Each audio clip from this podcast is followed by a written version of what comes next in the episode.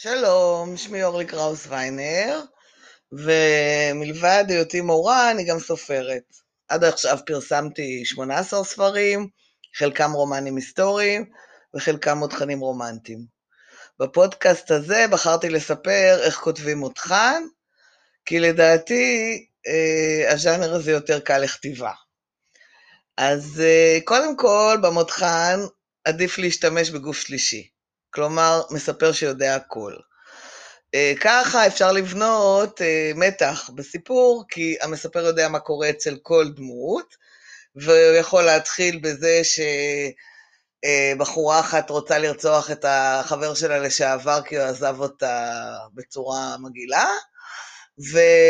ולהשאיר את, את הקוראים במתח, לראות איך זה יתגלגל ולעבור לקורבן המיועד, שהוא בביתו אה, מתעורר בבוקר ורואה שגשם בחוץ וחושב לעצמו, או, איזה יום נחמד, אני אעביר אותו בקריאה בבית, בצפייה בטלוויזיה, ובפרק הבא, ואנחנו יודעים שהרוצחת בדרך אליו, ובפרק הבא לעבור לחבר שלו שמתקשר אליו ואומר לו, בוא, יאללה, בוא נלך לטיול, בוא נצא מהבית, והקורבן המסכן שלא יודע שאם הוא לא יצא מהבית, אם הוא יצא מה, לא יצא מהבית, הוא ימות, אומר לו, עזוב, אין לי כוח, אין לי חשק, אני רוצה לנוח, אני רוצה לקרוא קצת, ונשאר בבית, וכן הלאה.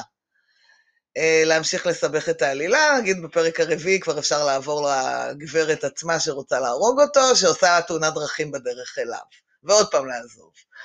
אה, וככה אפשר להמשיך עם זה עד הסוף, אה, ולהשאיר את הקוראים כל הזמן עם הלשון בחוץ, במתח, לראות מה יקרה.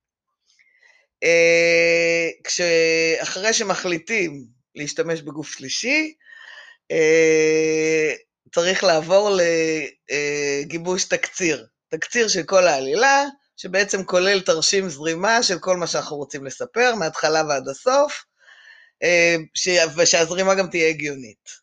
אחרי שיש לכם תרשים כזה, או תקציר כזה, צריך להמציא בעצם את הדמויות. בעצם אה, ליצור אותם, אני מציעה לכתוב על כל דמות תקציר אה, בפני עצמו, אה, להשתדל שאתם לפחות תדעו הכל עליה, איך היא נראית, איך היא מתנהגת, מה מפעיל אותה וכן הלאה. אני הייתי, אני בדרך כלל מעדיפה ליצור דמויות עגולות, כמו שאומרים, שמשתנות במהלך העלילה, וגם יש להם, לכל אחד יש מניעים שהצופים יכולים להזדהות, הקוראים יכולים להזדהות איתם. ככה גם אה, צריך לעשות עם הרעים, במרכאות, אה, כדי שהספר יהיה יותר מורכב ועמוק ויגרום לצופים להתבלבל קצת. ולצאת בכל, בכל מקרה בהרגשה אה, של איזשהו סוג של התרגשות מהחוויה. אחרי שממציאים את הדמויות, משלבים אותם בתקציר, אה, ואני מציעה לכתוב תקצירים, בספר מתח זה הרבה יותר קל, לכתוב תקצירים של כל הפרקים מההתחלה ועד הסוף, כמו שאמרתי, כל פרק מסיימים במתח ועוברים לזירה אחרת.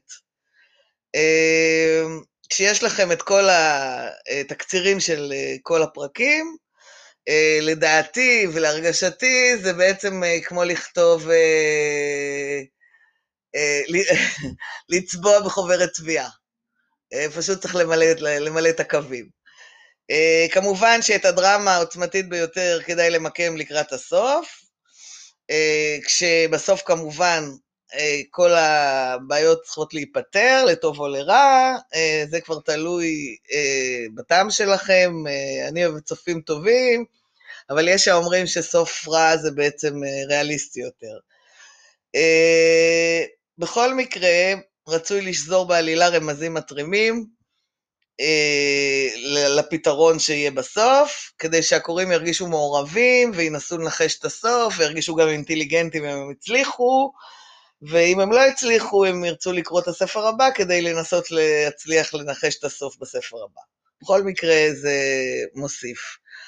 והדבר האחרון שאני מציעה זה לשלב אה, הומור בספרים. ספרי אה, מתח הם ספרים קצת מעיקים אולי, או מפחידים, או מדכאים, אז אה, אם שוזרים מתח בדיאלוג, אה, מתח, אני, סליחה, הומור, בדיאלוגים, הם הופכים אותם ליותר כלילים. גם אפשר לסדור סיטואציות משעשעות. בכל מקרה,